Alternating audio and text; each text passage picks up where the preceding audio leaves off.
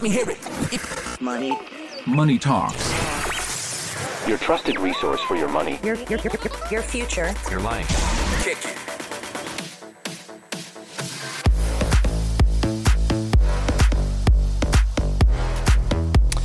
We're back. You're listening to Money Talks, your trusted resource for your money, your future, your life. I'm Troy Harmon here with K.C. Smith, aka Bominicious, Bominicious. And Logan Daniel. I'm sorry, Logan. I got nothing for Yeah, you, no- buddy. no it's cool- hard to no cool names that. with me. It's the reason I said your name first the last time. It's, I, I, I won't do you like this again. I'm sure he'll It's come up okay, with Troy. something. Yep. yeah. Oh, I, if you want me to start calling you names, uh, we can do this. Just call me Daniel. I mean, that goes a lot. Oh, Yep. Daniel Logan. I'll just answer to it. Just go backwards. And, Yep. Yep. All right. Good deal. Kelly Lynn. Yes, sir. What do we got going on? I got I got a real fun uh, case study this week. Uh, right. Kayla actually wrote in. Um, th- okay, Kayla and David, they're engaged, um, like late twenties, early thirties. Um, she says, "I entered the workforce in 2017." Um, network security managed did very well during covid you know uh, maintained her job. Um, with student loan payments she was able to take her you know what she was paying and put it into her 401k now she's saying student loan payments are set to resume and while i can afford them it's going to come at the sacrifice of her savings. Um, and it's going to go right back to the government instead to her 401k. However, her fiance is now in a different boat. He landed a very well-paying job that paid for his master's degree, but he has at least 30,000 in his 529 plan account and that he was intending to use for that master's but now doesn't have to and he'd love to move that money in some sort of way. So, gentlemen, do you have any advice for this? Yeah, there, Yeah. there's a few different directions that they could go. Um, you know, I, I know one thing. I mean, it, I think just to comment on what she's done while the student loan payments have been kind of set aside and she's been redirecting that savings into her 401k. That is a really smart move because Yeah, most people I think are probably spending that Yeah. loan payment. So Yeah. she she's a step ahead. I think of a lot out Yeah. there.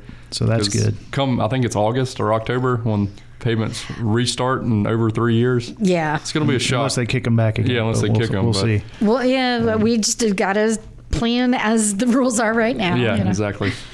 Um, but there are actually some new new laws or new rules that came out as a result of the Secure Act 2.0, which passed um, late last year, and these some of these become effective next year in 2024.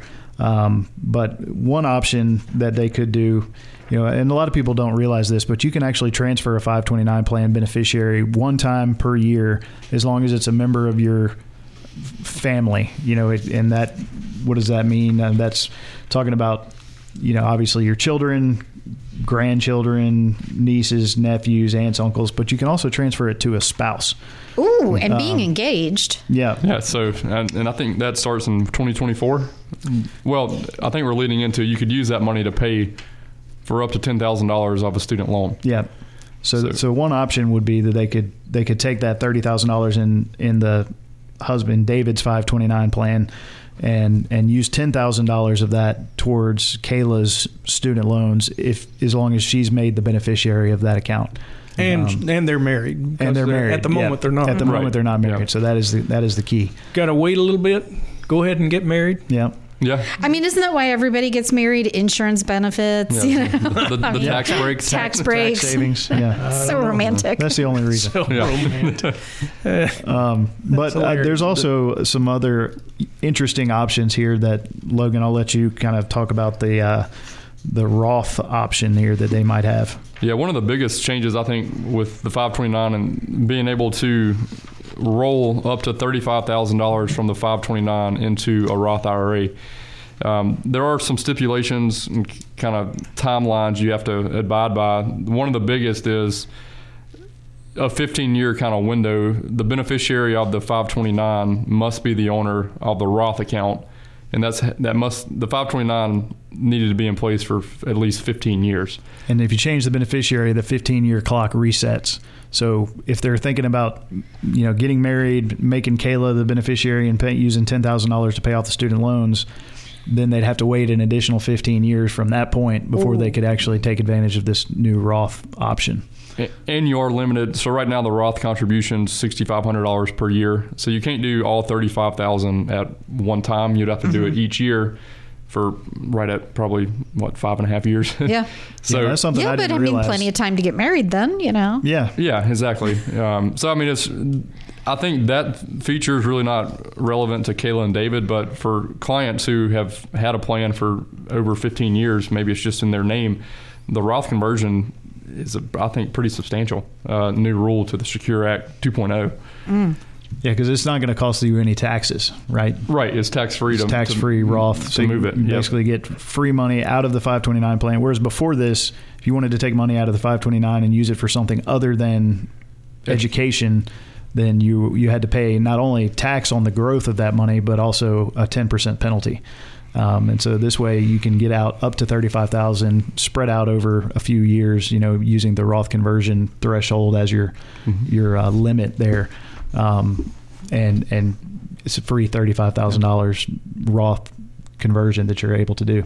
Yeah. And another kind of nuance is any money made with any contribution made to the 529 in a five year window is ineligible to roll to the Roth.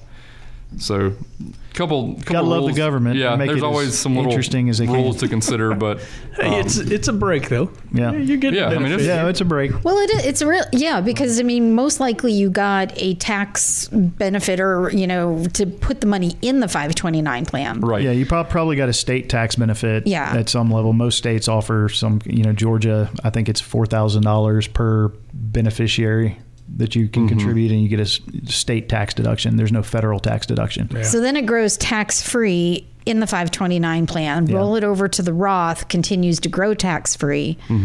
Okay.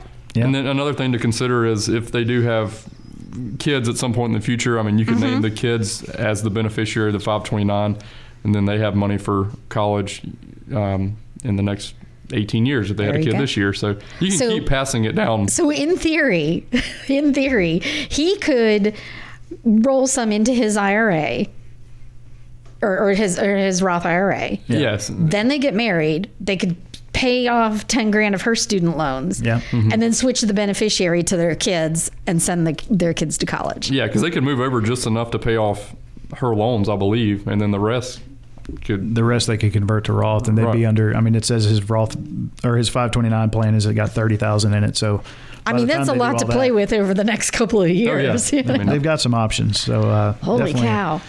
An, an interesting scenario here, but I didn't realize that you're. That I knew about the thirty-five thousand dollar Roth conversion option that you have now with the Secure Act 2.0, but I didn't realize it was limited to the uh, Roth contribution threshold each year. So you kind of have to spread that out. Yeah. Um, And and then another kind of feature of the in the Secure Act is I know she mentioned she was making student loan payments and then they stopped and then she was saving to the 401k. Um, this will be kind of company plan dependent, but there is an option to the, the employer can make a match on any student loan payment that she makes going forward in 2024. So if she did start having to not save to the 401k because of the payments, um, she could make the payments and still receive a match if the company allows it. Yeah, and that's an interesting thing, and and That's I kinda think nice. companies will probably start looking at this now that there is a this option to.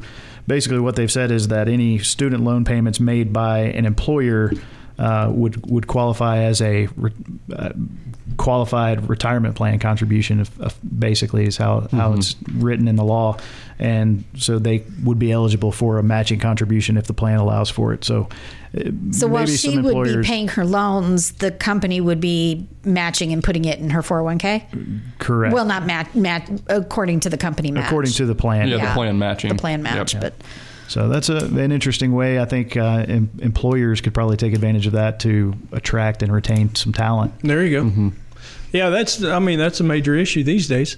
Yeah. Uh, trying to make sure that you got ways to attract um, new talent. Never ceases to amaze me the way that they the government uses the tax code to incentivize and disincentivize incentivize certain behaviors, and uh, that's why it's so complicated. Yeah, I mean, money is a great motivator It for is a us as human beings. Oh, yeah. no doubt. All right. Well, Kelly Lynn, where do we go next? We are going to our question mailbag. We do have a question on market breath, which I believe we can tie back into all those things uh, from the market update that we did not cover. Oh, there you go. You Yep. said market breath. Is that something that I do? I need to go brush my teeth or something? Yes, you do, because I can buddy, you smell got it from market here. Bad market breath. yeah. All right, you're listening to Money Talks, your trusted resource for your money, your future, your life. This has been a production of Henssler Money Talks.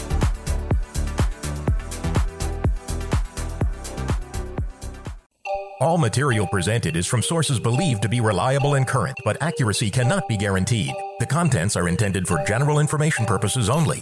Information provided should not be the sole basis in making any decision and is not intended to replace the advice of qualified professionals, such as tax consultants, insurance advisor, or attorney. Although this material is designed to provide accurate and authoritative information with respect to the subject matter, it may not apply in all situations. This is not to be construed as an offer to buy or sell any financial instruments. It is not our intention to state, indicate, or imply in any manner that current or past results are indicative of future profitability or expectations. Portfolio holdings discussed are subject to change. There is no guarantee that in the future these securities will be held in the Henssler accounts. As with all investments, there are associated inherent risks. Please obtain and review all financial material carefully before investing. Henssler is not licensed to offer or sell insurance products. This overview is not to be construed as an offer to purchase any insurance products.